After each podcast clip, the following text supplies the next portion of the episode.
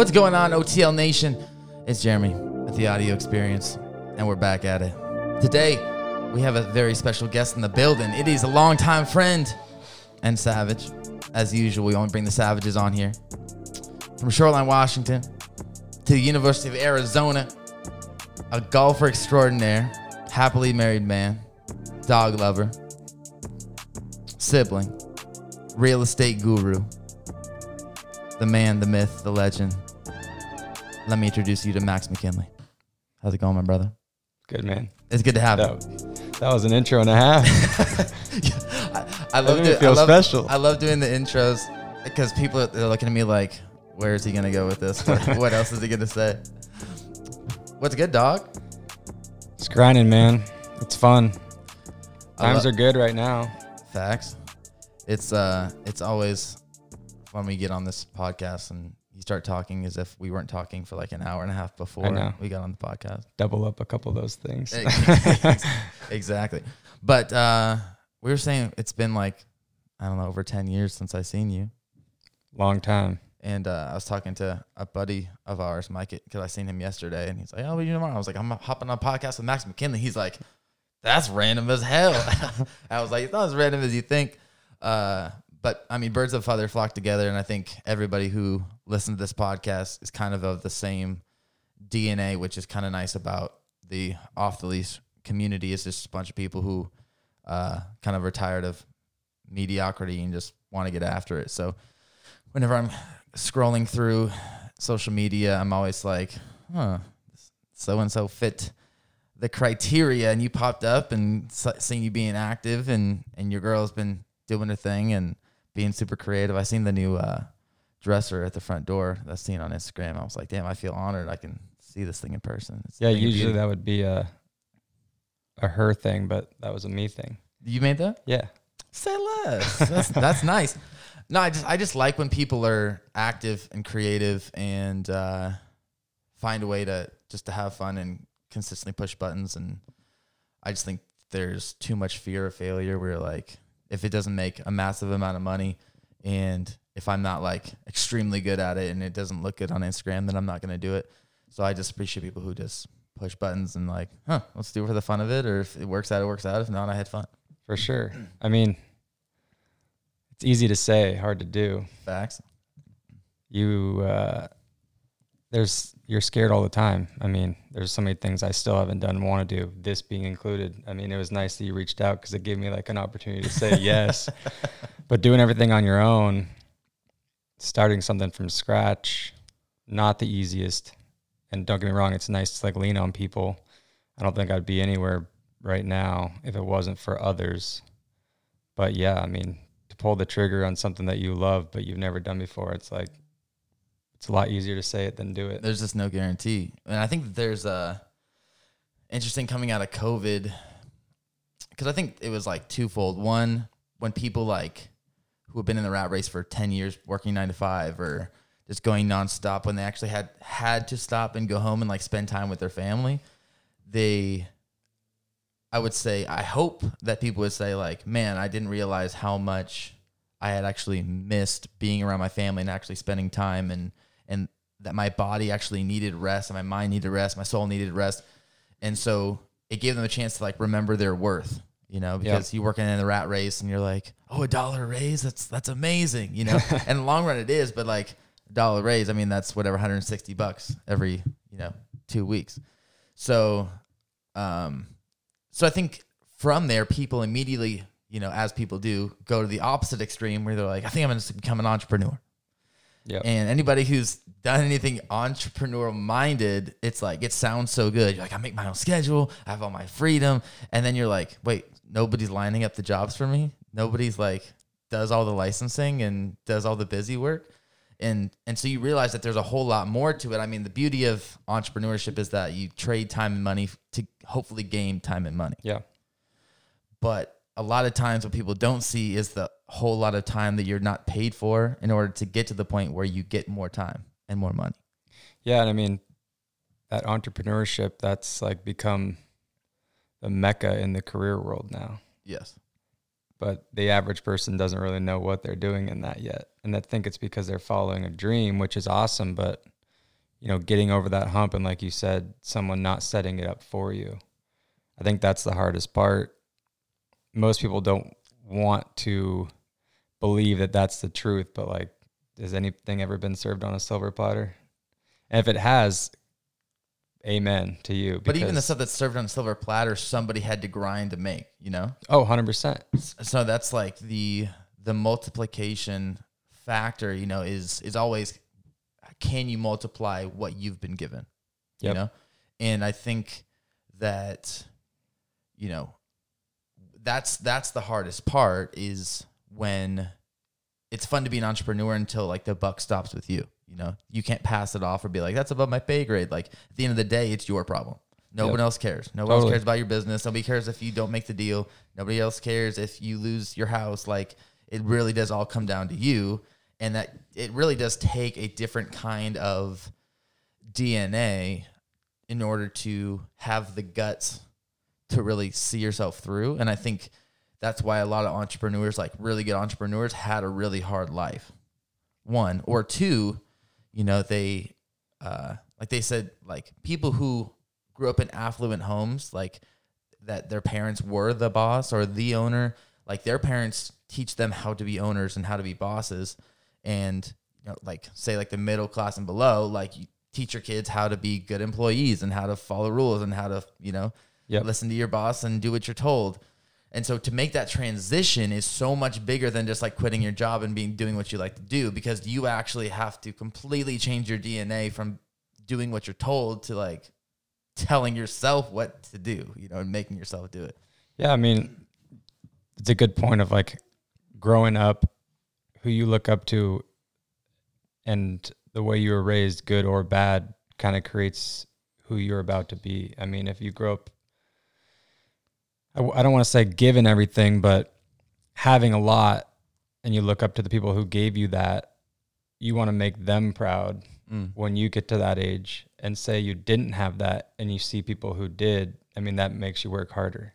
So, I mean, I guess the entrepreneurship thing uh, that can lead to maybe who you were as a youngster and who you looked up to then. I mean, and yeah, it's a grind now, but there's a there's a lot of years that were taken to get to that point. Absolutely. Yeah, and it's not like it's not sexy work, you know. It's No, it's it doesn't look good on the gram, like all the emails and you know, it's like the only thing. It's like it really does look like a time lapse video of you sitting at your computer and typing. dude. Even posting an Instagram photo takes time that you don't want. Yeah, exactly. I mean, there's, I went, I was doing photography for a few years before real estate. And because the passion was there, you loved it. And the only way for your business to be broadcasted to the world was put it online. Mm. So I guess that was a part of the business and I enjoyed it. But now that it's not, I mean, I'll go on trips with the wife or golf trips or, you know, I care more about talking about the things now than I do saying it needs to go straight to Instagram. And I Mhm. still think that's like, it can hurt because business now is driven so much through social media that you should try to take advantage of that.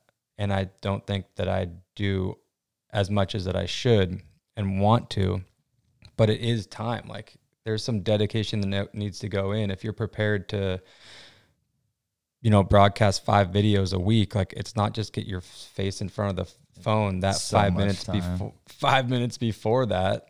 I mean, So it much goes all the way down to the outfit you wear, which is crazy. But Yes, I- It's- I think people talk about true. like uh like video game streamers, like talking that's the life. like they have like ten hour streams, bro. Like ten hours of sitting there Nick talking.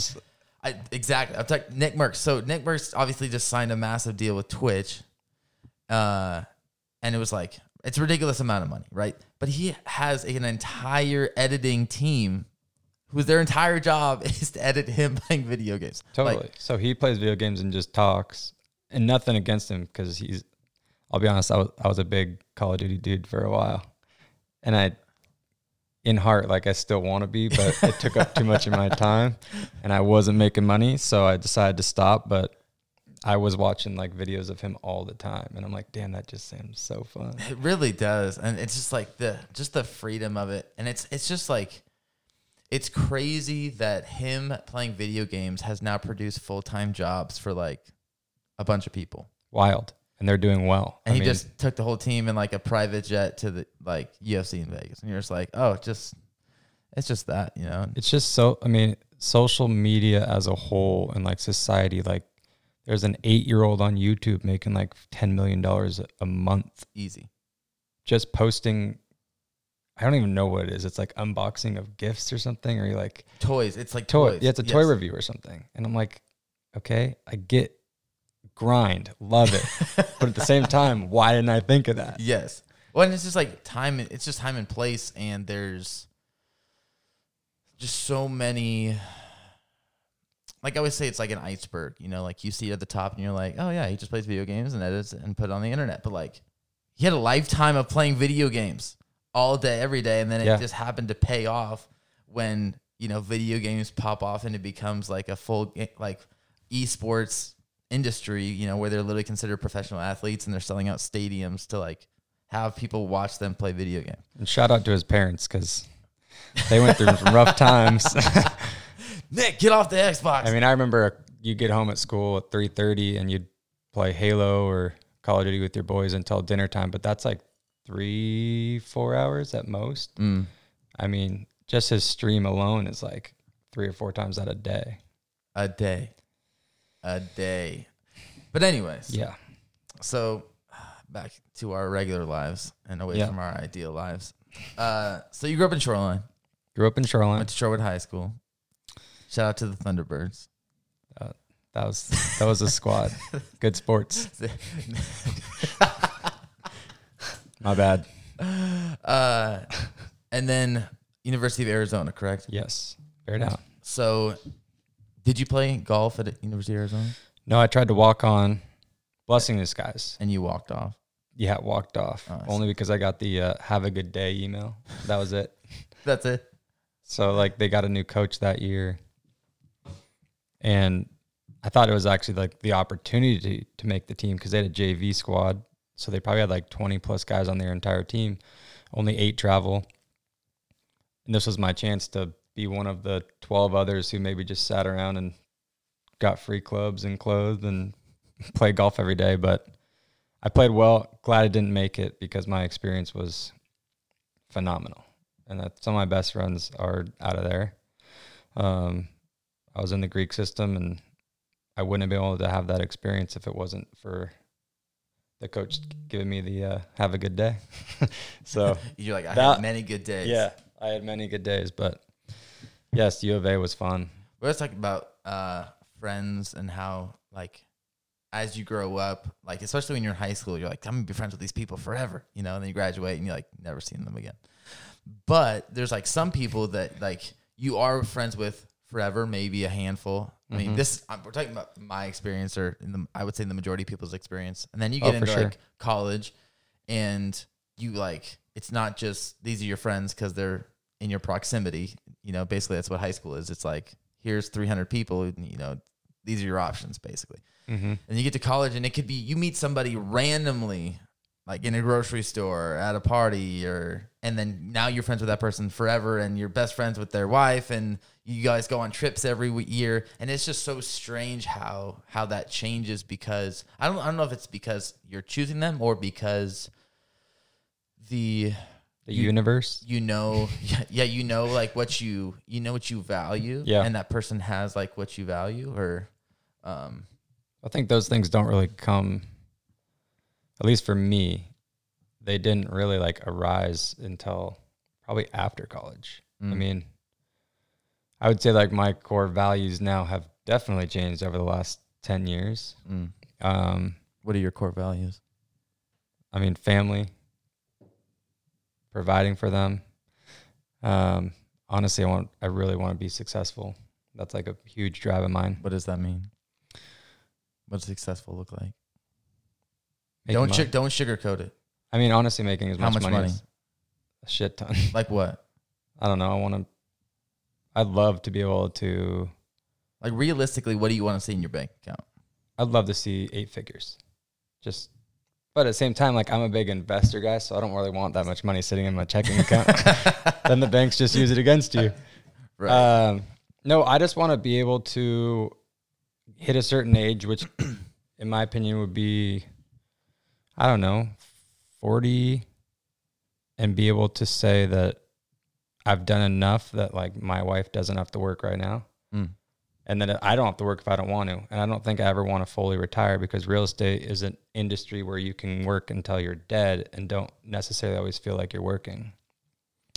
Um, but yeah, I mean, money is a huge driver for me, and I think that's changed over the last few years, and it's due to like podcasts and videos and looking up to people who absolutely crush it in the real estate field and learning more about the industry, knowing that, I mean, 90% of all the billionaires in the world have invested or own real estate and they're not even known for it. Hmm. Um, it's probably the number one, like, quickest way to get rich when you don't have to be that smart. So I take all those things into account. For sure. Um, people will argue me on that, and there's always debates about that. But you know, you could have purchased a house ten months ago in neighborhoods that we live in, and you wouldn't have to do one thing to it, and you would have made a couple hundred grand already. That's so crazy. And I'm not all of us have six hundred thousand dollars to put in the stock market to make those numbers, but you know, you could put forty thousand dollars down on a house and let that appreciation rise, but not doing one thing to it. For sure. So, you know, it's that's what I love about it is because this the limit, or I guess this there is no sky's the limit. Mm-hmm. Easiest way to put it. There's really no cap. I want to be able to have my own plane one day. You're you're with that you're with that new lingo. Yeah, No cap. No cap. In a completely I don't not different even sure what that means. Di- Honestly, I, don't. I'm not I mean, even kidding. There's a, a guy that I had come work my, for me a little bit ago, and he used like three different terms. And this was actually like I felt for the first time ever. I felt old. He said like three different terms, and I'm like, what does that mean? And I'm like, I'm always the guy who like has the lingo, you know. And I was like, I literally have never heard that in my life. do you know Like, what they were? one was hut. Hut. Hut, yes. Like we I think we were actually that's this was I was playing uh Call of Duty and uh we're like in the middle of the game. This guy goes, hey, I gotta go hut and then just like signs off. Never heard of it. That's what I said. What about bet? Bet means like, yep. See, I have like a buddy who texts me bet, and I was like, uh, like, are you about to sports bet? Like, I, I honestly have no. I- basically means like, yep, like okay. like ain't about to come through. Hey, bet. Yeah, that was one And- that I. yeah, and hut hut was like, I am out. Like, gotta go. And I was like, Okay. how does that even make sense? Hut. What about like YH? Someone's been texting me that saying instead of yeah, like YH. It's like you could just say YA, which I would know what you mean. It's still the exact same thing, but YH means yeah, like a short term of Y E A H. I'm like, so we're excessive. getting to that. So we're getting to so that point. We're lazy as hell. We're getting to that point where we change a two letter word to a different two letter word. it's so painful. But the uh but as far as like um going back to the real estate because Yeah. I'm, I'm actually really interested because I have a huge value and this is why I love podcasts because I love learning mm-hmm. and I love learning about things that I'm completely ignorant about because I have no problem telling you that I'm completely ignorant and with real estate I am extremely ignorant. Okay, so I appreciate when I come on podcasts and I listen to podcasts about people who can take things like that and really break it down. Like you hear this, that means this, right? So for the layman, me, what is like what are like a couple of uh like wives tales that like are just flat out not true or like can you debunk some things for us when it comes to Well, my biggest pet peeve, and this is not, this is in real estate sales, so being a broker, is that it's an easy job right now. Mm. I I think I've worked two times harder than I've worked my entire career for less sales and less pay. And this last month, take that away because it's been really good. But up until that, I mean, it's been nice having my dad on board. Well, me jumping on board with him. He's been in it for 20 years, so I learned a lot from him. And again, kind of goes back to our you know our original co- conversation, or I guess how we started this conversation. I looked up to him, wanted to be like him, and it was awesome being able to like join him. And now that he's you know kind of you know slowly moving out of it, it's up to me to kind of like keep that going on.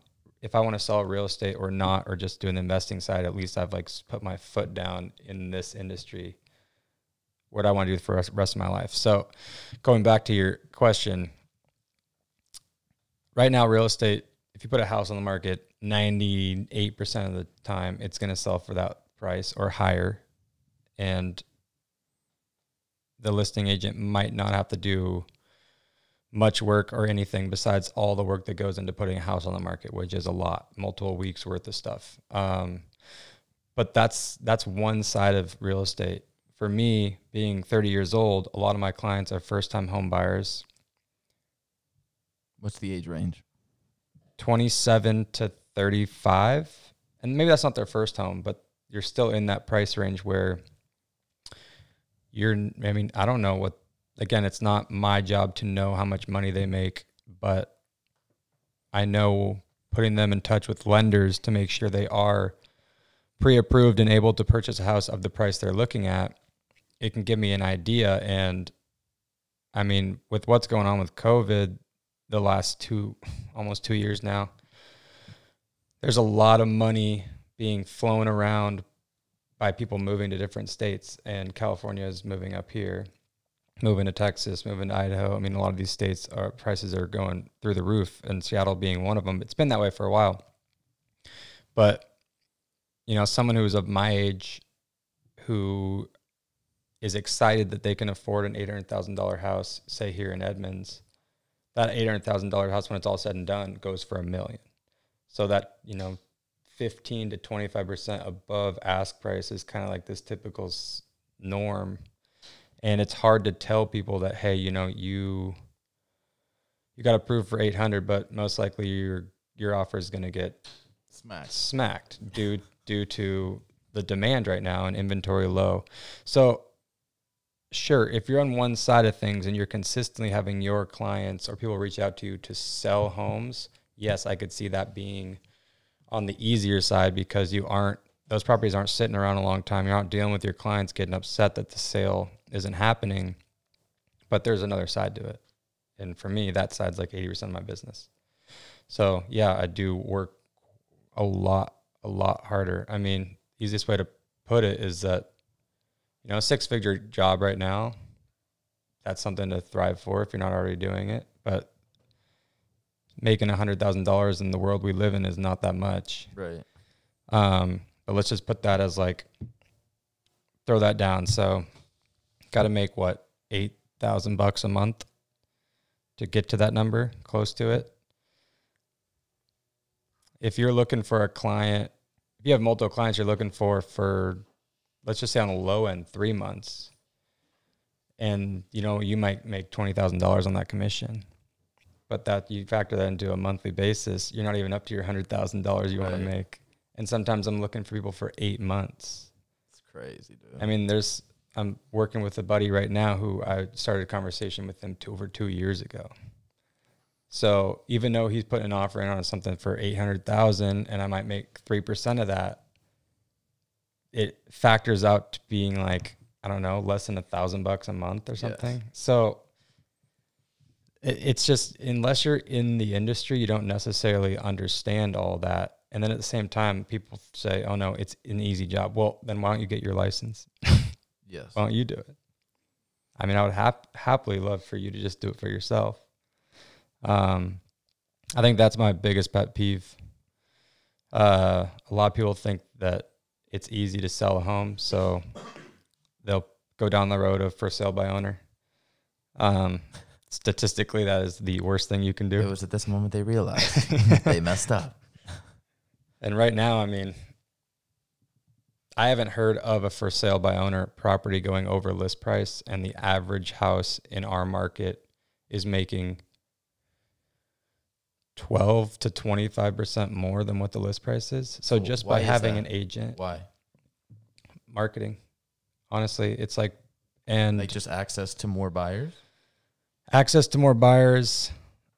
When you have an agent on both ends, me being like a buying buyer's agent, I would, I want to take my clients to that home knowing that the agent representing the seller has been in the industry a long time, worked for the right company, they know their shit. It helps the transaction get done. Last thing I want to do is go into a deal for a for sale by owner. My my client loves it, and I'm in the background being like, the I mean, damn it, Yes. because nothing goes right. They ask for more, more, more. And I mean, transaction, smooth transactions is key in this industry. You want your clients to know that they're going to be getting paid within that 30 day window, or you want to know your client's going to be able to move into that house within that 30 day window. Just because somebody offers more money or it looks good on paper doesn't necessarily mean it's, Oh, you got the big dog in the house. Haley? yeah, well, we'll go back on that. Bunker, yeah.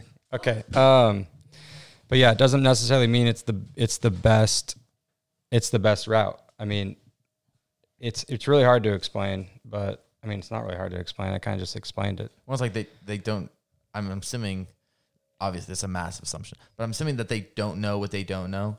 And so all they see is the dollar signs, but they don't see all the other interactions and things that go into the process. And they don't understand it in a way that, Yeah, I mean the easiest way to put it right now is that yes, dollar signs they can everybody's on Redfin. Anybody who's looking at homes, the Redfin pops up all day long. I mean, half my clients find houses on Redfin before I can even send it to them because now they got the notifications going online. right.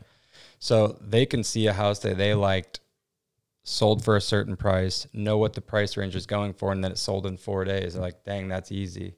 But you don't understand like what the lead time that took up to getting that house on the market. Right. I mean, the time and energy of getting your client together, putting an entire contract. Sometimes the contracts are 80 pages. I mean, you go through all that with them, marketing material, photographer, stagers. I mean, those are all those are all things that can come out of your pocket too, depending on your like contract with your client. Um, you know, dealing with commissions with clients. Everybody now wants to save a buck, so like just getting in front of them and telling me how much like our brokerage wants out of the deal. I mean, I work for Windermere, so yes, I mean we can we can have a discussion on how commission works, but essentially like there's like a, a spectrum. I mean, there's like a, a list of being like if your house is in this price range, this is ten. This tends to be where it should be.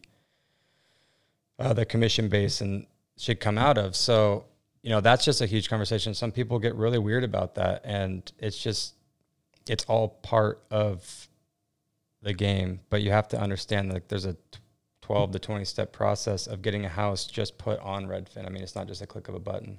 Yeah. It's not like Craigslist or OfferUp where you're like, Yeah, hey, here's I this mean, 20 bucks here- for best offer. here's my iPhone photos, and I put the list price and a couple like details about the house, and there you go. Um, but yeah, I mean, I will agree with some people that if I just had all my friends come to me own property and said I want to sell, it would take me a certain amount of hours to get that thing up and running. Um, and it'd probably sell in a week and yeah, I'd make some good money, but that's not that's not how it works. I mean, for instance, I had a client who's 75 years old. He came to me like 4 months ago and we just went pending on his house a week ago. The week prior, he went out of town down to his house in Palm Springs and my wife, her sister, myself did an entire estate sale for him.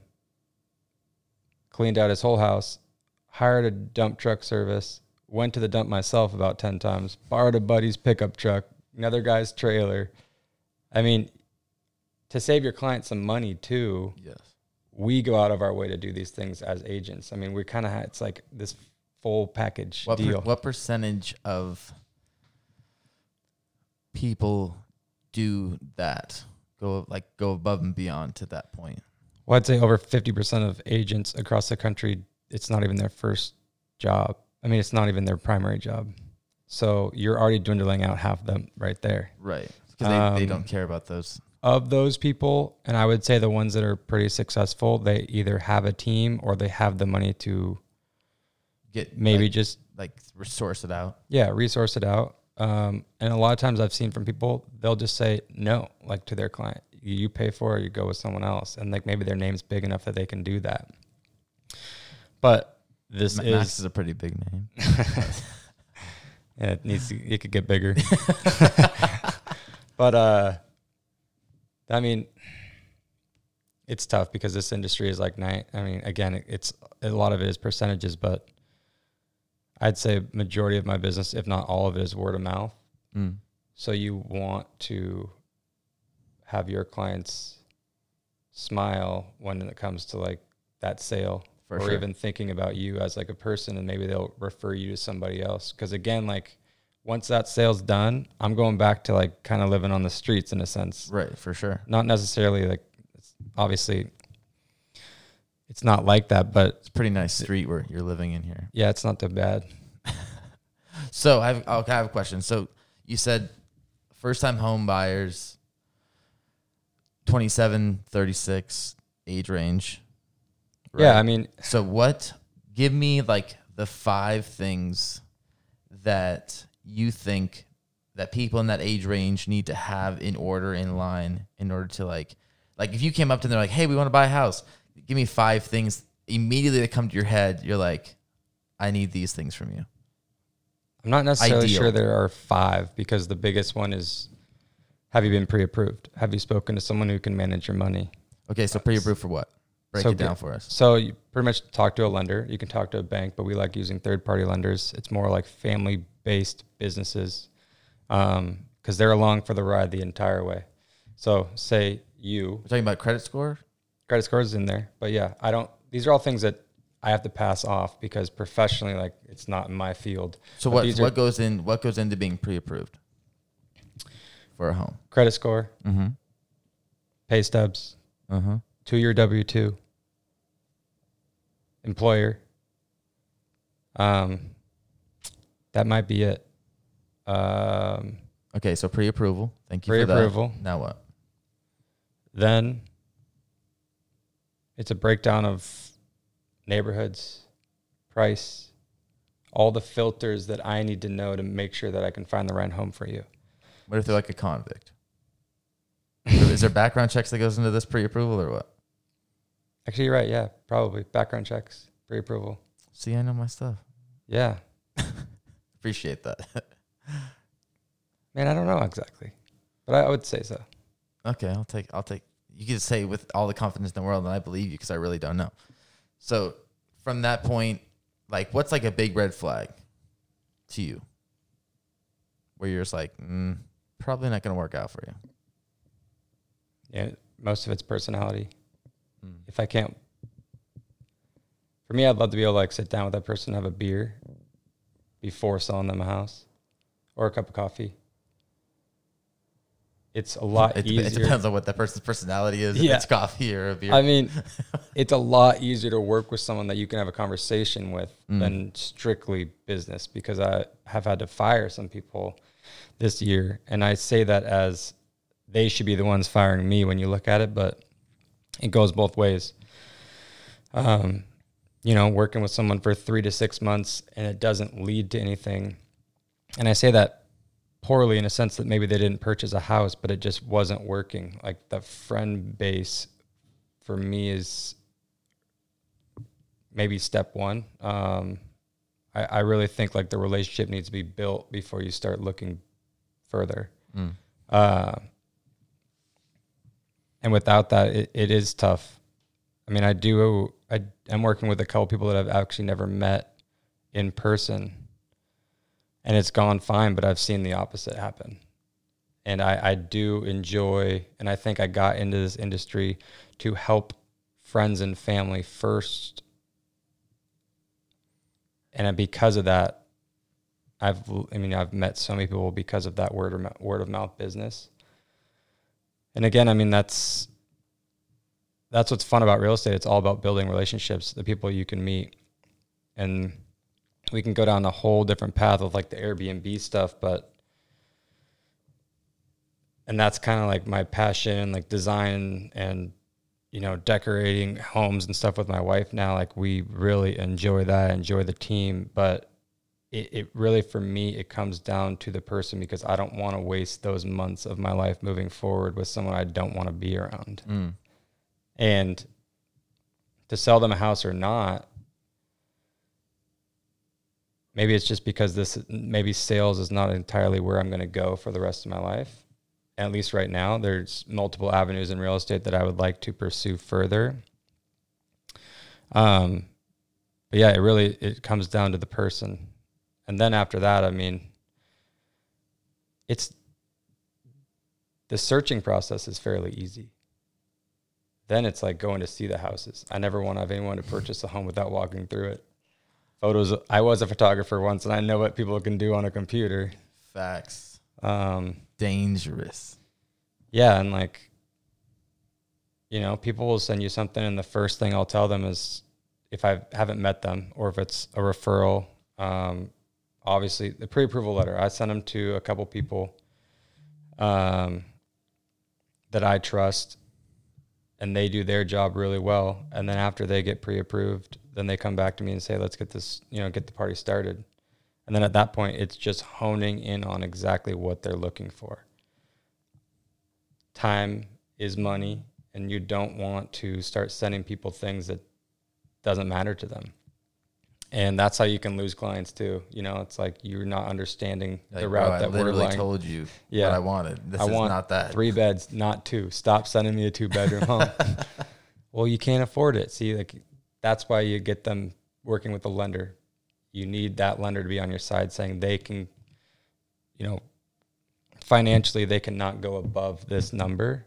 Just do not send them anything above this number, especially now. I mean, now sometimes it's a hundred thousand under that number because it might get to that at the end. Mm. Where before, when I first got in the business two years ago, you kind of you could push the window a little bit. I mean, there was a little bit of leeway there where you had an opportunity to get something under value or under pri- like list price right now. It just doesn't really exist anymore. Mm. Interesting. Well, we're gonna get in a little bit of you, Max McKinley. Great. So, what of all your life experiences? Because you're a very cultured man. Damn.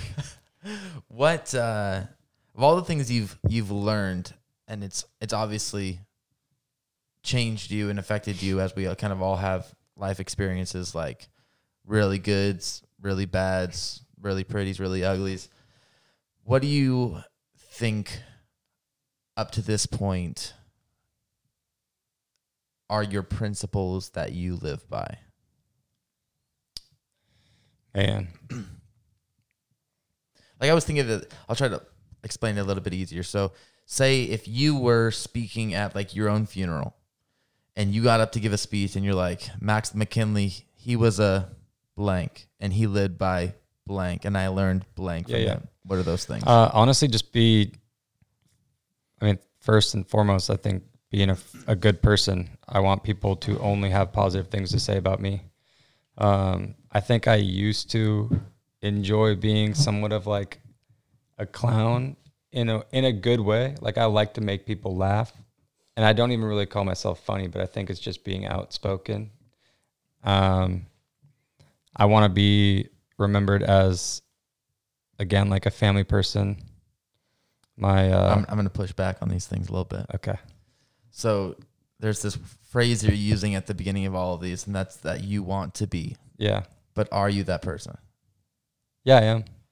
That's I, better. I want to. so I wanna we're- keep so- being. So, we're gonna so we're gonna change that mentality. Okay. So you are funny. You are a family man, Yeah. right? You do ca- you do take care of people. Because I think it's it's that like, and you just see it from everybody. Like everybody, I think deals with that kind of mindset. Is that everything that you want is slightly out of reach, Mm-hmm. right? but you never ha- you're never gonna have the impact that you have the ability to have if you don't walk into every situation knowing that you have it. Like hope is not a strategy, right? So like say I'll put it in real estate terms. So this people people come in, they don't have enough money. They're like, man, I hope it works out. It's like, well, either you get approved or you don't. Like, Yeah. it there's there's no hope involved, right? So when you walk in and there's a different level of courage and confidence when you walk in knowing that you're pre-approved than being like I hope something works out, you know? And so I think that's I've been like personally I- I think that's something that I've I've really learned and try to help people think about is that it's not just something that you want to be like you really are that person. You know, that's the reason why we're sitting here now because you are that person. You know? So continue on. Tell me who you are. I am. That's so much better. See how much more confident that sounds? That's that's so much better, man. Um, Max McKinley is he's a good person. He's a family man. My uh, I think a lot of this changed when my wife went through cancer two and a half years ago now, bone cancer, and you, I had to provide and be like a second life support for her. And you don't necessarily it wasn't a a an, a, a choice for me. It was like this is what i will do and what i'm going to do. Um and i think going through something like that definitely changes you of Mm. course changes you as a person but you look at life differently so so true. um man it's just What did that teach you? life is short. I mean, real. I mean, I always knew that she was. I mean, the strongest person I know, and that she was going to get through it. And obviously, that year was going to suck and did suck. But don't. It's hard to take things for granted now, or don't take things for granted because it's wild to see someone you care about your age go through something like that. I mean, I think we've all probably had grandparents or people of that age go through something cancer wise. It's a crazy word, but it it happens to a lot of people. But for someone that close to you that you're anticipating spending the rest of your life with, Feels wrong. it was crazy. It was crazy. Um, but I think that pushed me to be a better man in a sense of just not being so selfish with the life ahead of me, but pushing that on to like doing this for somebody else. Um, and again, I was I was raised that way, but there were years where all you do is care about the one in the mirror. And I do think I am big into caring about yourself primarily because being as good as you can be will help the other people around you. Totally. But at least that time in my life, you know, helped me realize, okay, it's time to time to peck her up now. It makes you grow real fast. Yeah, yeah, it was it was crazy. I mean, a lot of nights in the hospital, a lot of pull out. There was a there's a chair in the corner that pulls out to a bed, and that was my spot for like three months. my dog slept right next to me. Slept on the bed with her sometimes, but yeah, Opie and I. That's the dog the that you ride met. or die. Yeah, we were ride or die. We got to we knew a lot of people in that in that hospital. I bet. Yeah, so that was again it's actually not a time that I I wouldn't take it any other way. I'm it's horrible to say, but I'm like almost glad it happened to us because it really it changed things. I mean, it changed me as a person. I think you can go through that, you can go through anything. Yes, I think if, you know, I say that now, but anybody who has gone through it and the outcome was reversed, you'd be saying something differently. So I don't want to say that for everybody, but For for sure. me personally, learned a lot from it, and she's as health healthy as as all right now. So It's amazing. blessing. Yeah, it's it's funny that you're you mentioned that. I just had a, a friend. Uh, shout out to my boy Jordan Barnes. Uh, but we had a and it, I talked about this like literally two days ago about um, just our spouses going through crazy health things and um, you know obviously the tensions on the person going through the issues, but you never really think about the flip side. You know, the like what the caregivers go through, you know, and and the process on the opposite side, you know, because it really does teach you how to be unselfish, but you know, there really does have to be a a strength in it to know like it really does take a toll on the caregiver as well. You know? Oh, 100%. And I think some of the advice that I got prior to all of that happening, I mean, when we found out there was at least like a two or three month window before like chemo or before like she started staying in in the hospital and this was after surgery post surgery chemo. Um, but there was a lot of lot of times prior that were getting ready for the upcoming year of all of this after finding out that people who had gone through this or you know family friends and a, a really good family friend that's worked at UW Med for 60 years let me know that get yourself right through all this because the hardest part is not going to be taking care of her it's taking care of yourself. Mm. because you're you're along for the ride and what your year holds is you're going to take care of her no matter what. And like that was not a job. It didn't feel any different because it was what I was supposed to do. For sure. but making sure that I was okay because there's no one there to hold your hand right? Like I mean everybody else is still f- they're caring about her Yes. you don't necessarily have all those people caring about you. So, not that you want that, but you have to do that to yourself. Make sure that you are okay because you're Right. you got to be there for someone else. And if Well, you're then- if you're wrong, it doesn't go well from there. For nobody. No. You know, I think and that's the you know, for for me the struggle is like I'm such a some solution minded person Mm-hmm. that like health issues are just so tough because there's Yeah. nothing there's nothing you can do. Nope. You know? There's no like money that you can like, oh let's get a second job, you know? It's like, no, that doesn't money doesn't fix it. You know, time doesn't fix it. You know, you are there's nothing that you can just physically snap your fingers and make things change and and that's tough for people who are like go-getters and fixers Yeah.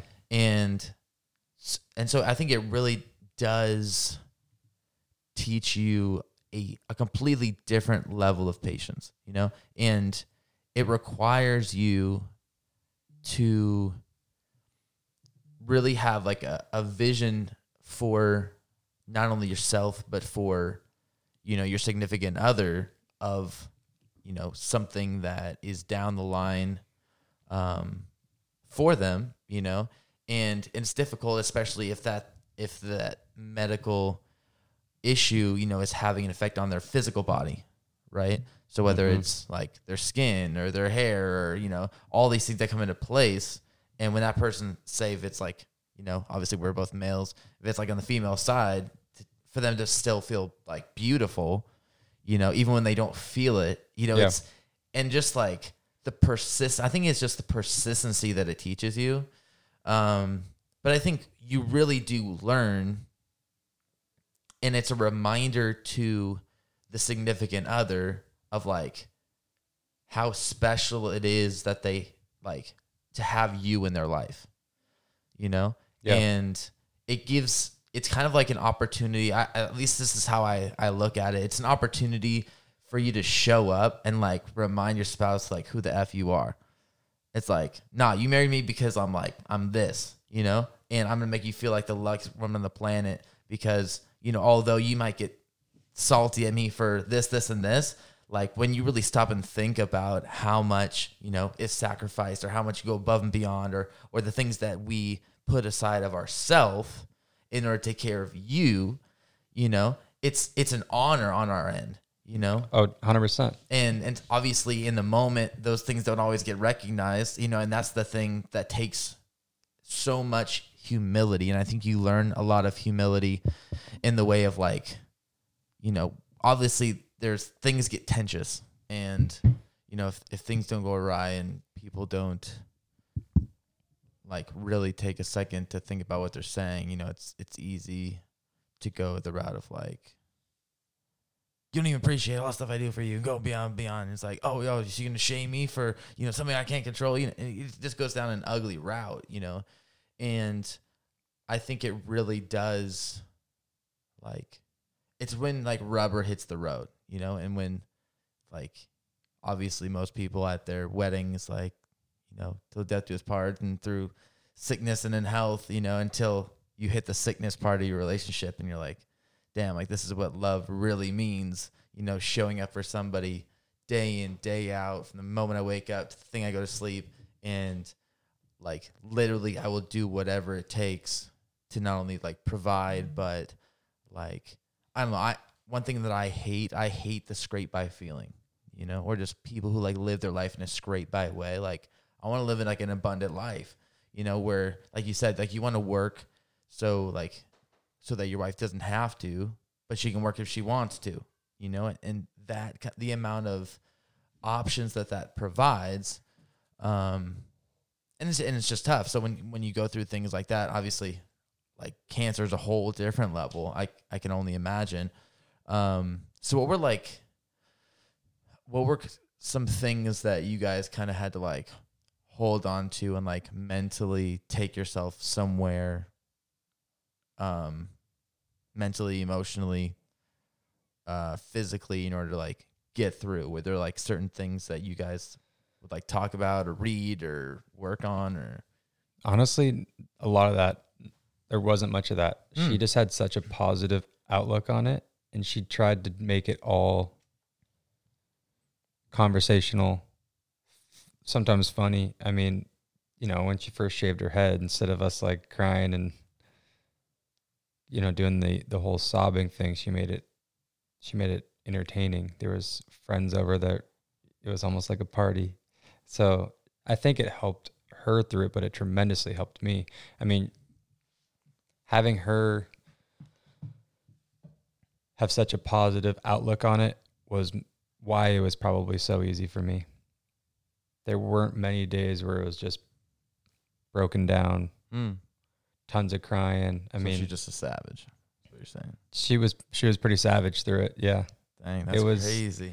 I mean, yeah, okay, there there were bad days, but as a whole, I I can't imagine it being much better than that with the person who was going through it. Mm. Um I don't know, she just it was a grind, but like a a, a good one for her. And uh I think she it was nice having the people around her. Her family were, was here all the time and I would say every night in the hospital, she at least had somebody there spending the night. Never felt like she was going through it alone. Um, but again, like that's not, that's because of that, just shows the type of person she is. Like nobody there wanted her to be by herself. People wanted to be there. Um, they wanted to be around her. We had tons of friends show up and parties in the hospital room and it, you know, Yeah, that's ma- crazy. you made it as like enjoyable as possible given the circumstance. Right. No, I think that's that's I mean, obviously that's the power of like having good relationships, you know, and not I would say not everybody has that and you know, they um I don't know, I th- I was thinking of like a a a Drake lyric that's like it's funny how you have to wait till it's dark out to see, to see who's really with you. You know, and that, that really is the case in life. You know, it's like sometimes it's even the people you don't expect that just like show up and the rider dies. And um, there's a a really cool story. Uh, do you know who Jesse Itzler is? I do not. uh, you should look him up because he's he's pretty dope. But um, he has a really cool story. He was a rapper, and then he's part owner of the uh, um, Atlanta Hawks, and he's like an ultra marathoner, and just has like a his thing called "Build Your Life Resume," where it's Okay. like yeah. just go out and freaking do things. And um, but anyways, he was good friends with uh a rapper. I want to say, what group was it? It's like a rap group from the '90s, but he's really popular. I'm forgetting it now, but he said he lost uh, a really close family member, and it was like midnight, and he heard this knock on the door, and he like went downstairs and opened it up, and it was this rapper. He's like, "The hell?" He's like, "What are you doing here?" And he's like, "When something like that happens, you don't call, you show up." And that like gave me chills, like really changed. Honestly, like changed my life when I heard that because just thinking about like stuff in your life, you know, how many people just like, hey, how you doing? You doing good? Okay, all right. Well, uh, talk Totally. to you soon. And then there's people who like freaking show up for you. Like, hey, what do you need? You know, like what your Yeah. family need? what your girl need? You Yeah. know, and like personally, that's who I want to be. You know that when whether it's good, whether it's bad, whether it's like out of sight, out of mind, like I show up when it matters the most. And and that's like that's the difficult part because in order to be that, it being that person doesn't make sense to so many people because you're like you're just wasting your time. Like th- would they do that for you? I'm like it doesn't matter because like literally my tattoo says regardless of reciprocation because like I'm doing it because it's who I am Yeah. not because of what I'm getting in return, not because like you're like, oh my god, you're such a good person. No, because like that's who I decided to be. I show up, and and so that that kind of mentality is is so powerful because it actually requires something of you. You know, you're making a decision consistently that people are worth your time and like your best time, not like your leftover time, not like the time that you can come up with at the end of your day. Like you're worth like the middle cut of my steak, Yeah. period. You know, and and really the when you go through hard times, especially with the people you love most, like you figure out what the middle of your steak is. You know, you're like, damn, I didn't even know I was capable of that. You know, like I've been up for a long time and it's like, oh, that's what you need. Freaking, I'll put my shoes on. I'll go to the store. Like, what else do you need? Yeah. I got you. Yeah. Um, and I think that's like honestly why we kind of why we started off the leash is just trying to figure out and be around other people who have that desire and and none of us show up that way all the time. Nobody. It's impossible. Yes. But it's like the consistent effort, you know, to learn how to show up, you know? Like some people are like there all the time, like, you know, it's like the white, it's like the little white monkey meme, you know, where he's like standing there, his arms like to the side, and he's like, What's up, guys? I'm here.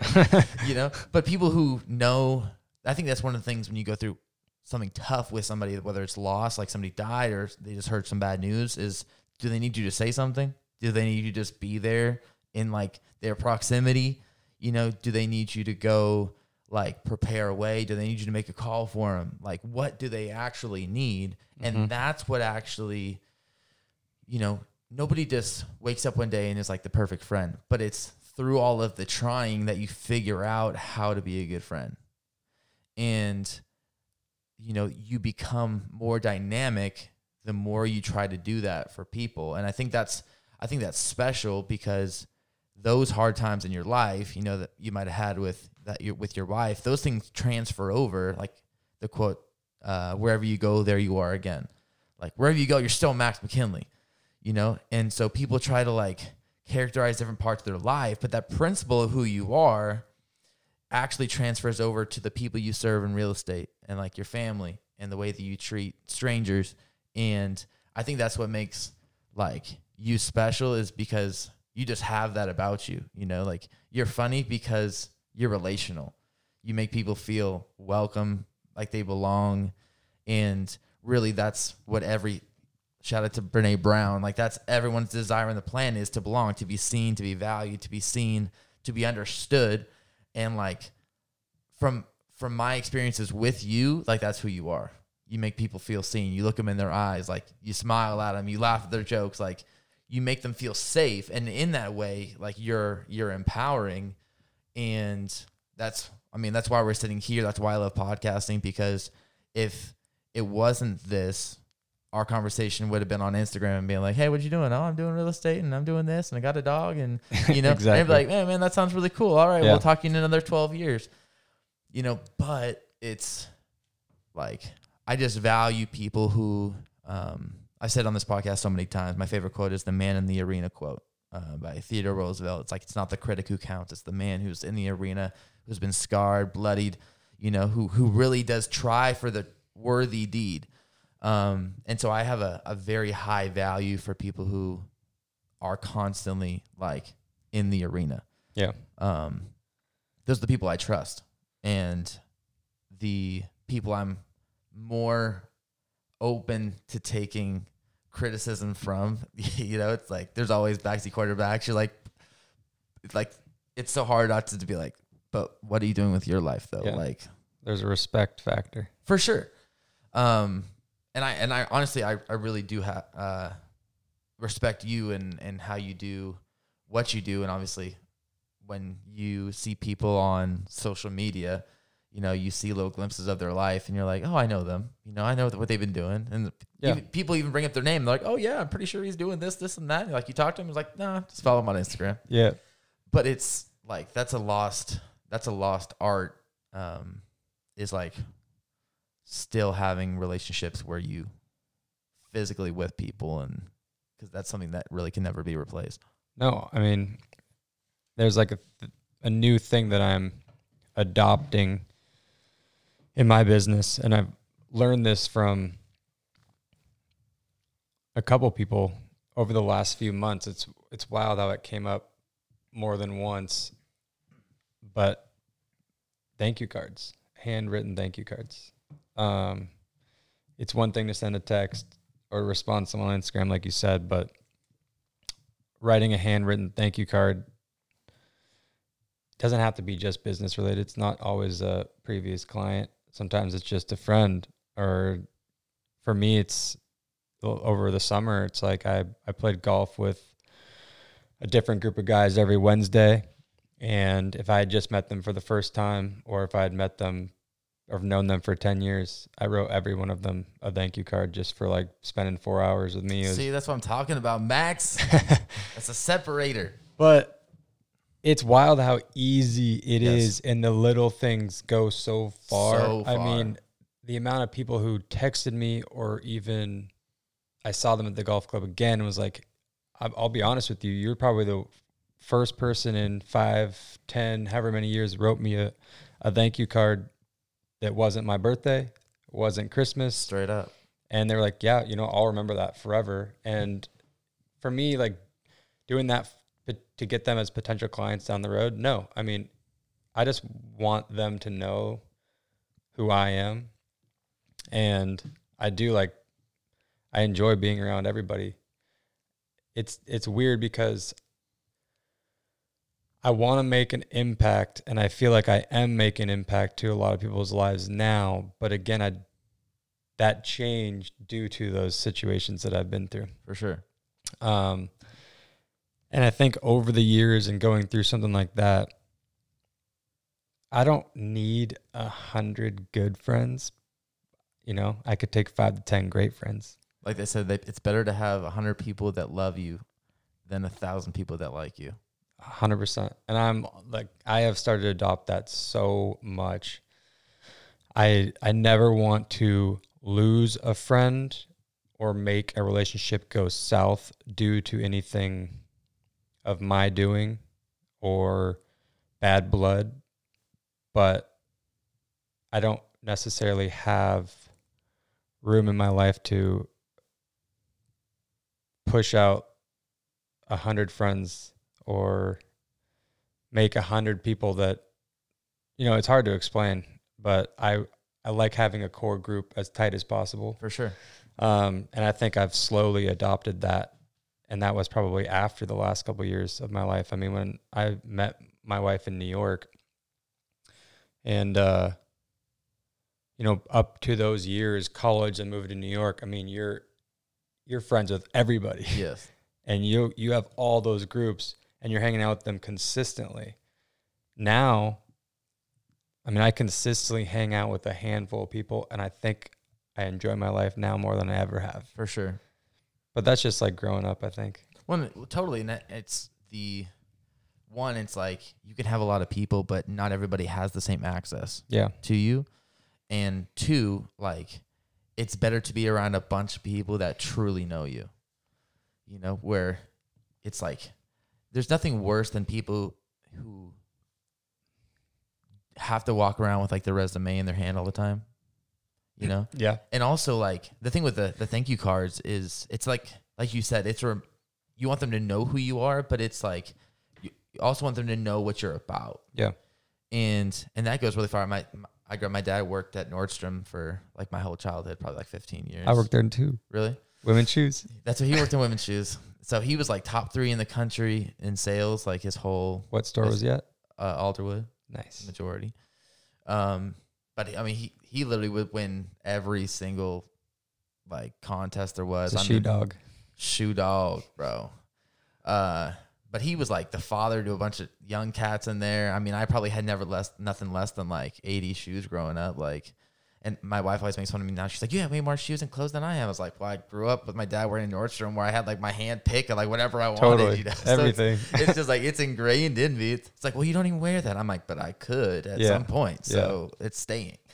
Um, but I I learned so much from him. Like when I went in there, my dad was like such a legend that I walk in, he'd be like, "Oh, how can I help you, little buddy?" And I'm like, "Oh, I'm here to see my dad." They're like, "Oh, who's your dad?" It's like Jim Waller, and they're like, "You're Jim Waller's son?" He's like, "Sit here, I'll get you a glass of water." Like, hold on, let me go get it. But it it was the way he like carried himself, and ev- same thing with the thank you cards. Twice a year, he would write a handwritten card to every single person who bought shoes from him. Every yeah, year. see? So they come in, they'd be like, "Hey, can I get you some?" Uh, no, I just want Jim. So they walk through the store. I want those, those, those, those, those. Throw it in the bag. And how many minutes out of your day does it take you to do that? Not a lot. Not but a it's, lot. But it's like because I've honestly thought a lot about like what about things like that make the difference, and I think it like one of the simple things I can break it down to is that person thought about me one when I didn't think about them, and two when they didn't have to think about me. You know, when people show up for you or you know they show up with a random gift card and they're like, "Man, I just want to thank you." You know, it's like you were thinking about me when I wasn't even around, you know, when I wasn't even in the context, we weren't even going to think about getting together and you thought about me. That's and that's because that's a reflection of of who you are, that you think about things other than what's directly in front of you. And two, like you truly are out to make an impact. Like Yep. part of that is you thinking through, you know, action starts with an idea, an idea turns into an emotion, and an emotion turns into action. So you thought about your client, you're like, huh, what would make a difference in their life, or or just a person, you know? Yeah. So what would make a difference? Huh? Well, I'm like super appreciative. So freaking like I could see them smiling at me when I hand them the card or sending me a text. I'm like, man, that would really change their life. So like, let me take these five dollars in my five minutes, and like you said, leave an impact that would literally change someone's life forever. Yeah. And but the thing is like that doesn't make sense to a lot of people. You know? Because they're so wrapped up in what would that person do it for you? And it's like you're you're missing the entire point of this conversation. Totally. You know? And I think that's um I think that's so key. But I have some uh some questions I'm gonna run by you. So this is like a quick fire answer questions for you. Great. The five fingers of death, if you will. I've heard of these. Uh, Max is gonna freestyle for us here in a little bit. He's a rapper, and uh, There's no chance. I just. I'm walking out now. You're like, I will drop this mic right now. Uh, all right, your first question is: Is it? It's a fill in blank. Is it just me or blank? Is it just me or is life pretty weird right now? I mean, we didn't even talk about that conversation, but that is, I think it gets talked about quite enough. yeah. I mean, that's really, What's the What's the weirdest thing about life right now that we're gonna like look back on and be like, "What the f?" Is it just me or are these lights flickering? Right they're now? flickering. Yeah. I'm like, am I tripping? Am I blinking they're too much? flickering. Like, Usually, if the oven goes on, the lights will flicker, but no one's cooking right now. dang, you got that smart oven. You like it's tuned into the whole house. The smart oven from the 80s. Uh, man, I think it's all just become so normal now that which is even We're- more crazy. everybody is so used to waking up and going to their desk in their pajamas and, you know, making lunch at home, getting done with work and going straight and taking a nap. I mean, everybody I know is pretty much still to this day, 18 months later, 20 months later, still working in their underwear at their desk. It's so crazy. I mean, it's a man, respect to you coming all the way out here, sitting me down at a table and actually doing this because we could have done this from the computer. Coulda. Right. I mean, and It would have been a different experience. Totally, but nowadays that's like what would be pushed. Even in my business, it's like I told you from the start, I really enjoy and try to push on anybody that I haven't met before to sit down and let's have a coffee, let's have a beer, whatever you want, whatever per, you know you prefer. I don't really want to introduce myself on a Zoom call. I mean, I think we're past that point. I'll wear a mask if I have to. Um, but I think everybody deep down inside obviously wants this time to be over. And I, you know, I would love to get back to my wife going to the office, not seeing, uh, not seeing ourselves together 24 7. And I say that in the most loving way possible. I feel you 100%. but it's impossible to say that without sounding rude. but at the same time, we're still together. it's crazy because we went we went from cancer to directly into COVID. I mean, the last four years have been just an absolute You know sounds really good after coming out of the hospital? Being in your house straight for two years. yeah, yeah, for her, it, her our bed's a lot better than those uh, than those hospital I beds. sure freaking but hope so. no, it's been and it's it's wild. I th- it's it'll get better, but I'm not sure it's necessarily taking the appropriate turn at the moment. Not as ideal. Uh, failure is what? And failure is winning. In my opinion, I feel like you have to fail to win. Um, if you're not failing, you're not trying hard enough. And I'll tell you right now, you get very, very lucky if somehow you're winning right off the bat. So It's almost dangerous. yeah, like I right now, I mean, this for me, this is definitely like going out of my comfort zone because I've never done this before. But at the same time, like winning out the bat. but now that I've done it, I'm like, let's do it again. I mean, it's just it's just failure's failure's fun, but in a scary way. Totally. Um, if you really knew me, you would know that I. Oh. I mean, I bet you hear this one all the time, but I I hate spiders. Really? Hate them. Like trip if you see one. Like I probably have to kill it. So you're like, like, the okay, you're wife like and I? okay, you're like okay enough to get like to kill it. You're Yeah, but, like, I'll Nah, definitely, like- babe, you you take care of that thing. I'll I'll uh, I'll get rid of them, but like it's not fun. I really don't like them. Like pretty bad actually. My wife is like, like, she'll wake up in the middle of the night and think she sees a spider, and she'll be like jumping out the bed, throwing the sheets out, and be like, babe, babe, babe. and I, she has both. She has my heart beating so fast. I think somebody broke into the house, like, and she's like, I think there's a spider right there. I'm like, this is this is what we doing. I'm, I'm not sure that would be me. But the best part is, I don't know if, I don't know if you knew this or not, but uh, I had crazy eye injury, so I went legally blind for like five years. Uh, Did not know. so so now it's like little things like that I can't see. So like ignorance is bliss. But she's like, it's right there. I'm like, "Oh, I can't see it. Uh, I'm good. You know, she's like, I need you to kill it. I was like, all right, well, get the flashlight. out." yeah. But I'm like, okay, because even things that are like, it'd be like right next to me. I'm like, eh, can't see it, so it's not there in my in my eyes Do you believe that we eat eight, we eat eight spiders for a sure. year? For sure, Yeah. I totally believe that. Because that. everybody I know sleeps with their mouth open. It's wide open, bro. I'm one of them. I'm, I was on a choir tour in high school. There's a picture of me sleeping, and like in the tour bus, and my mouth's wide open. They were sticking freaking gummy bears in my mouth, seeing how I'm like, I'm like, bro, you trying to kill a dog? I'm gonna wake up and die by a gummy bear. I was like, that's how I would go though. that that would be a pretty piss poor way to go. I mean, that would that it would make sense if out there at Jeremy Waller's funeral and he died by gummy bears. I mean, I'm I'm okay to go that way. Uh, next question is why can't people just be blank? man, why can't people just? Do I have to say be? No. Why can't people just care more about their own damn business? I think. Uh, I think again, it goes back to everything that's going on now, but people are looking to point fingers at somebody else instead of worrying about who's in the mirror. Life would be a little bit better, I think, if we stopped caring about others and maybe focused in on our own. Just a li- just give me a little bit, like two percent would be great, Yes, Because it's at, like, a anything at this negative point. right now. Yeah, we'll take anything. and that's uh, that's not pe- me pointing fingers at individ- certain individuals. It's everybody, but yeah, it's uh, it's rough because we're not coming together by any means. It's going the opposite way. unfortunately. Uh, we have a, a little segment on the show called a rant and a rave. So rant is something that's just like really been grinding your gears lately, and the rave is like something that you're like addicted to right now. So what are you ranting about today? Oh, I hate that traffic's back. Bruh, I would, But at the same time, it kind of goes against what I just said because traffic coming back means life's going back to normal. But yes. it doesn't feel like life's going back to normal. But we're somehow got traffic again. like, don't you guys have a Zoom call to be on right now? Like I said before this, we were. I had to go to. I had to go to uh, West Seattle, and I've had to go last couple times or last couple days.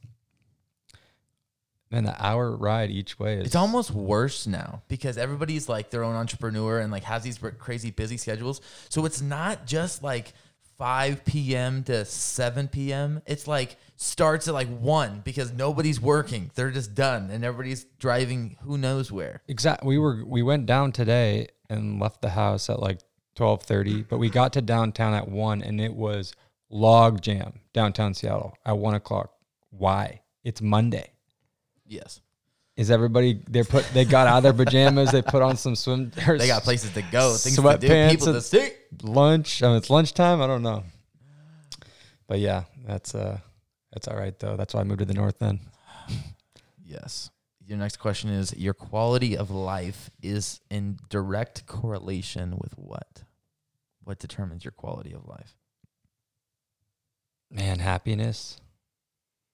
I don't know. That's like that's a hard one. I feel like it can go so many ways, but I I really now do my best and not take life for granted. I I I try to wake up every day and actually enjoy it because it is wild to think that we're 30 now.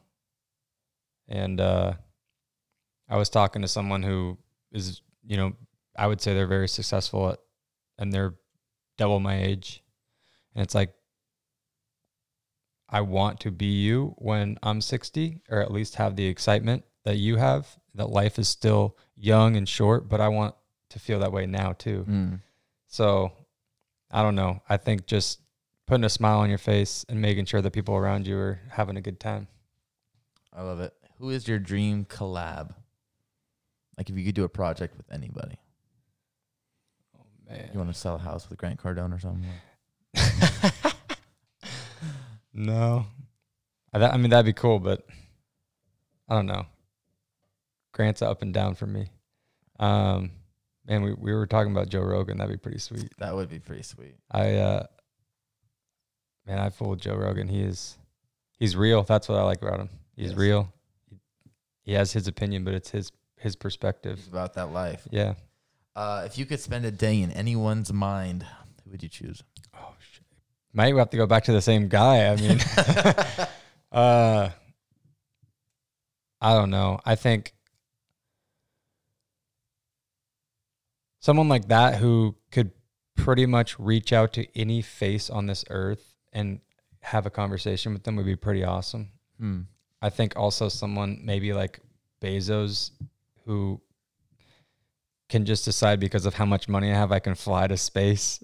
I mean, it's don't get me wrong, There's m- levels, money's not necessarily all happiness, but you can do whatever you want with it. options. Um, I don't know. I I really enjoy who I am, to be honest, but it'd be hard to trade places with somebody because I don't necessarily goes on what or what goes on behind the scenes, but from what we see, someone like that where you could just pick up the phone and have anybody on the other end, needless to say who that person is, would be pretty sweet. That is true. About the last question. The is, hardest one. Yes. What are you better at than anyone you know? Oh. I make a damn good homemade crunch wrap supreme. Ooh. Yeah. Yeah. I'm, I'm, gonna need to come back for round two for one of these. Yeah, I'm I think I'm the only person who's ever made one that I know besides Taco Bell. so, so, so, that puts you in a league. so that own. puts me in a league of my own. But uh yeah, I would say that's that's something. I I love golf. There are no a ton of people better than me at golf, but I think the love for the game I'm pretty high up on. Mm. You watch a lot of golf. I do. Who do you like? I love all the young guns. I'm a I'm a big Rory fan. I've started to love Tiger more. Um, it was funny. Tiger situation was weird. Like all the friends and everybody loved Tiger growing up, but I think f- for me, like growing up, golf was more about the gentleman side of the game, and like making sure your etiquette and everything was right. Mm. And I'd never thought like Tiger necessarily had that throwing clubs, swearing. I'm like 10. I'm like, Mom, what's he saying? Yeah. But uh, I like I respect him now, and obviously he's he's the goat. But um, I love Rory. I love a lot of the guys that are on the Ryder Cup team. They're just fun to watch. It's crazy to think there's dudes out there that are 24, absolutely murdering the game, and to think that I even tried to walk onto a Pac-12 program is crazy compared to like what these guys are doing. So, it, and it's fun to see golf transform, and like a lot of that is due to Tiger Woods. A lot of it's due to the guys that are on the PJ now, just being fun, young, different attitude, Mm. mindset. Um, and I think it's I love the game because it you know it, it keeps you in that mentality of just making sure that you're as good as you can be. Mm. That's that's what I like about it. I think there's a it's a little bit more than the athleticism. A lot of ninety percent of the game in, is in between the ears. So bring that back home to you. No, that's very true.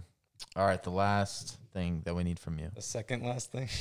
No, that was the last question. Okay. This is a statement. Oh shoot. So you got the world in front of you, and someone hands you the mic. And whatever you say right now, everyone hears and everyone puts into their brain and puts into action. What are you saying? You have the ears of everyone. What would you say?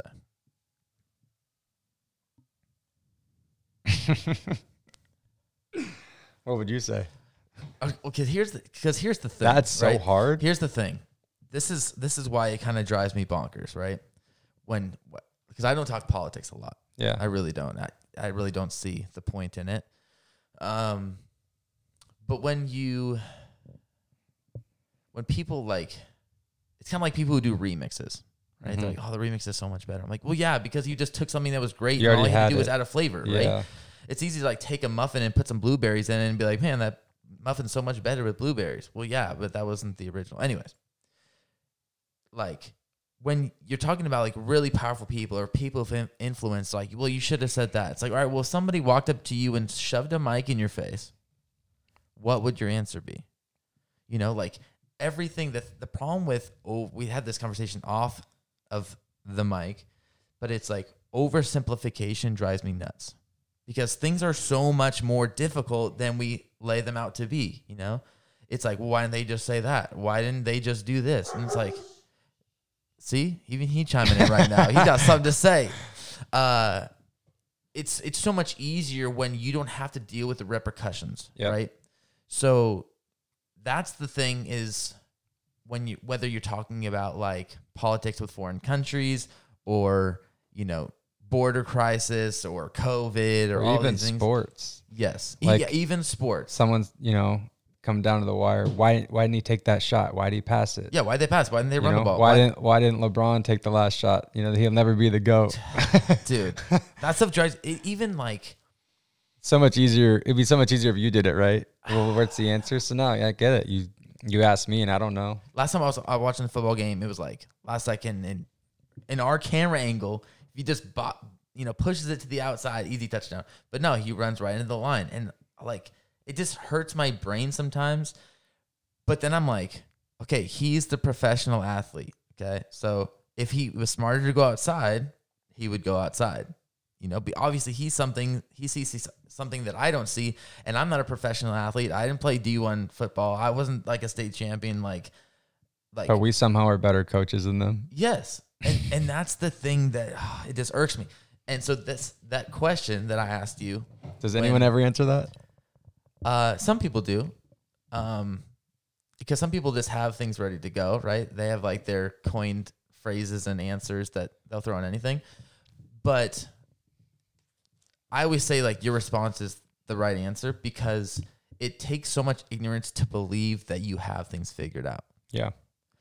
When that's and that's like the thing is like you can only control what you can control you know? And your whether it's your health or your sphere of influence or your family or your job and you know obviously this takes kind of a different turn but um there's there was a very popular motivational speaker and um he's a black guy and when kind of going back to like black lives matter and everything all these fans came up and they're like you know, you should be using your platform for this, this, and this, and you should be saying this, this, and that. And I was actually pretty taken back in a positive way because he like stood up and he put out this massive post and he was like, he's like, that's what I should be saying. He's like, let me tell you what I've been doing. You know, you guys don't see it, but my work, I've created this. I've sent thousands of kids to college, paid for their tuition. I've gotten them into the job force. I've pulled people off the streets and I've given them jobs. I've done this. And he starts laying all these things. And he's like, I've done with my sphere of influence everything that I've been capable to do. For me to just put out blanket words because that's what people want to hear, that doesn't equal action. Yeah. Equal action. you know? Super easy just to s- say something on Twitter or uh, with, Yes. with your thumbs. Exactly. And so that was like during the last two years of just like the political climate, when people are like, you know, well, all you got to do is that. I'm like, all right, so if I shoved a mic in your face right now and I said, what's the answer in the Middle East? What would you say?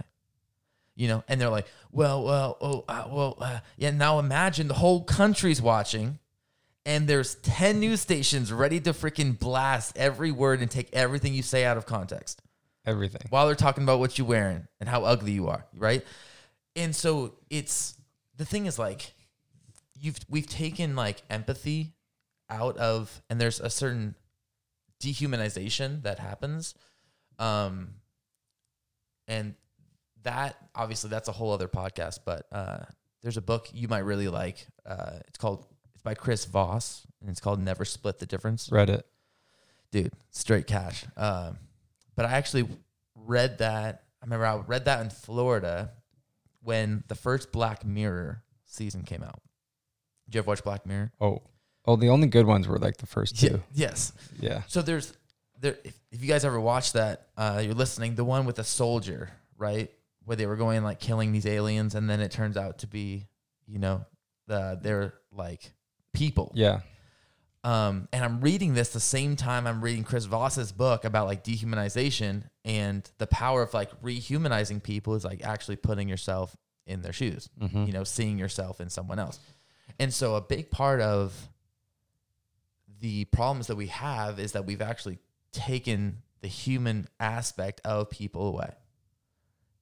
They're no longer humans. They're just either they're a topic and either they're for you or against, you Against you. and and if they're against you then obviously they have no value. And obviously you're sheep and obviously you're ignorant and you don't know anything. And i shouldn't even hear anything you have to say. I don't even want to be around you. You're disgusting you know? And it, like it sounds extreme but that's literally how people treat each other you know? It's and it's crazy. And so the i love things like um i don't know if you ever followed the page humans of new york.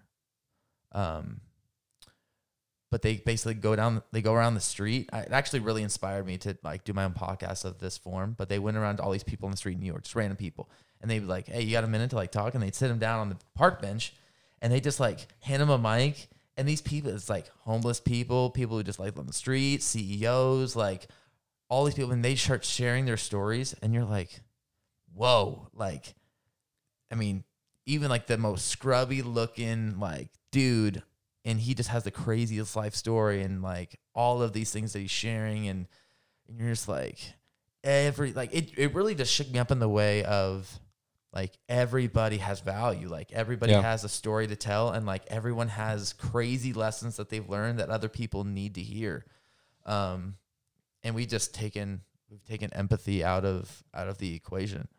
But it's funny because the first part of an excellent night out with whoever you meet can go perfectly can go as well as possible. You might have met your new best friend or you, you know,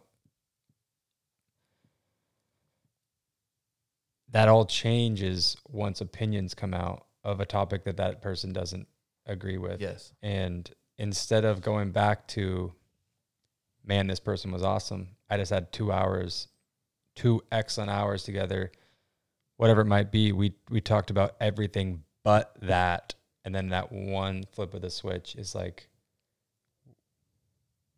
we're like not bred now to look back on the good. It's only to seek out like the bad. Why? When did that happen and why?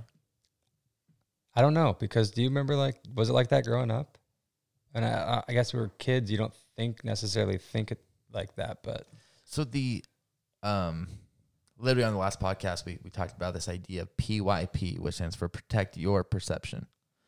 Right? So how much of your life do you spend protecting what you think people perceive of you? And the freedom comes when you're like, F all that. Like, I'm going to be me, you Yeah. know? And so either you love me or you hate me, but like, you're going to get me, you know? And usually the people that you become very close with live that way with you, you know? It's like, whether it's like your best friend, uh, obviously, I'm, this is just a generality. I'm not saying like your specific best friend, but like if he has terrible style, you know, it's like you don't stop hanging out with him because people look at him and they're going to think about you differently. But I think when everything gets politicized, you know, obviously it could have started like early on with the with Trump and everything that came after that, and obviously he's a polarizing figure, as you know, a lot of people in politics are. That like we've gone into like self protection mode to like the death. Like we'll do anything, but we can't.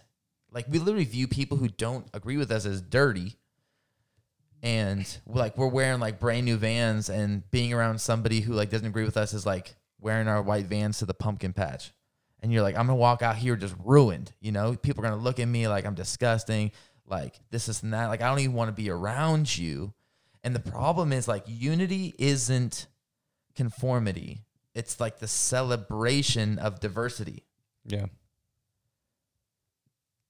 right? And so I think that's the thing that like honestly it breaks my heart to the core. And this is like honestly I had hard I had a really hard time during all this stuff with uh the obviously the whole racial confrontation that happened all across the country. And you know obviously all the people around you start having all their opinions you know? And the first thing that came to my mind and I really kind of went silent on all social medias and, and stuff during that time because my heart was just broken simply because the amount of value that you lose by only valuing the people that look and sound and agree with you um is just so vast like I've learned so much, and I love. I just love being around people. Like Yeah. I love meeting people. I love meeting weird people, all shapes and sizes, backgrounds. Like that's just me. I I just love people. Like people freaking amaze me. Even like, when I see like crazy stupid videos on the internet, I'm like, people freaking kill me, dog. Like they're just so genius. Like stuff they think about. that I'm just like. Dude, just the fact that not only you thought about that, but you were like, "Hey, let's make a YouTube channel around this." I'm just like, people freaking kill me.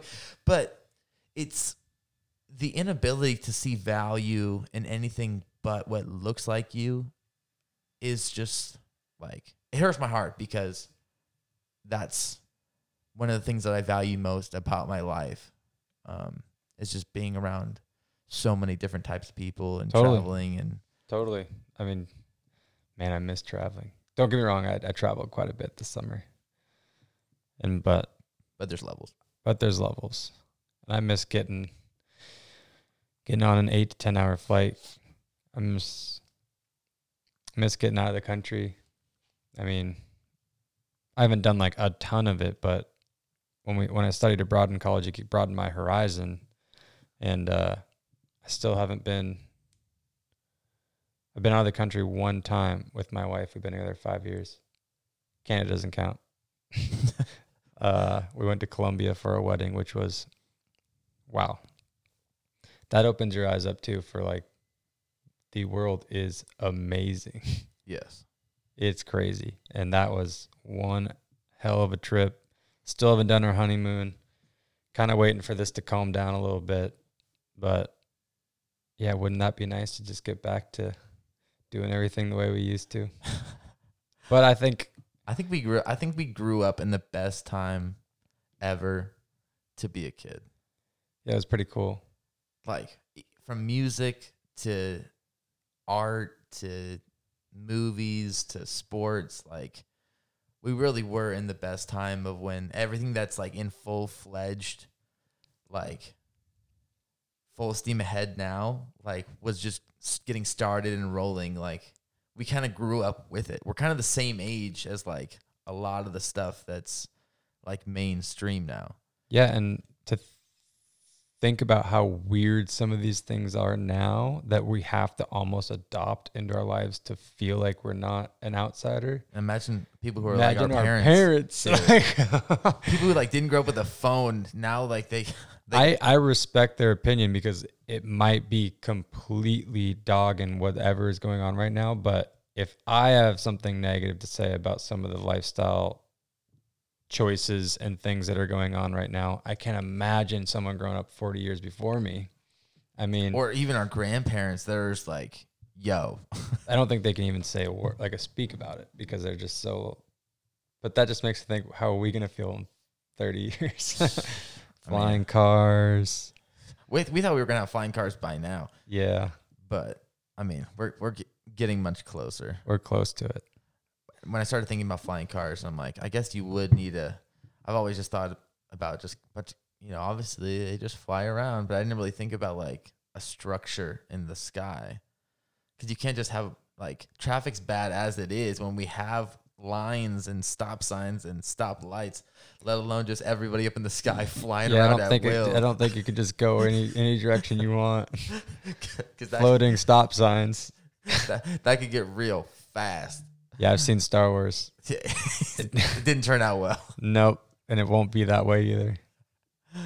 yeah at all no i think it's yeah it's just uh it's a weird weird time to be alive and you know i mean even thinking about the sim- the simplicity i'm actually glad that we didn't grow up with social media i mean you know sometimes we'll talk about uh like the homies were like, man, our Instagram would have been popping. You know, it's like when we were at high school, we were the popular kid. We would have had all these followers, and we would have been like, you know, and you're like, man, I'm I'm lucky glad, you know, where you actually, you know, if you wanted to talk to a girl, like you actually had like get her number, you know, you did you can just like slide into some DMs, you know, It was still face to face. you actually had to like time. have some cojones, you know, to like, Plus, it goes back to like what you just said. I mean, having the spotlight in front of you all day, all the time. You say one bad thing, it goes south on ten different media 10, sources. and ten years later, it just gets it can get picked up. it can get picked up again. I mean, you become famous at that age. I'm not necessarily sure like the rest of your life is all butterflies and rainbows. Money money might make it good for a little while, but don't get me wrong. I mean, I, I I love money, but being on the the small end of the the spectrum and out of the limelight would be my preferred way. Yes. All right, homie, let's wrap this thing up. Let's uh, put in some time. I love it. Uh, do you have any? Where can the people find you online? Uh People want to buy some houses, Max. people want to buy some houses. Find me on Instagram. Hey, what's the what's the at what's the? Maxwell McKinley, One word. one word, M C K I N L E Y. Uh, McKinley Sound Properties is our website. Not much there because things don't live on websites really anymore. I They mean, really don't. it's uh, it's a social media world. So reach out to me there. That's the easiest way to get hold of me. Would love to collaborate. And you got anything else for the people? Anybody wants the golf smoke? No, it's wintertime. so, you, so I'll take you up on the season. indoor league. Linwood, back nine. Hey. uh, well, for all you OTL fans, obviously you can catch me uh, outside. How about that? No, I'm just kidding. Uh, underscore AM Jordan underscore I, off the leash lifestyle. Uh, go check out our new episode snapshot of consistency. Obviously, this one will be out very soon. But until next time, my friends, stay off the leash. Woo! You know what it is.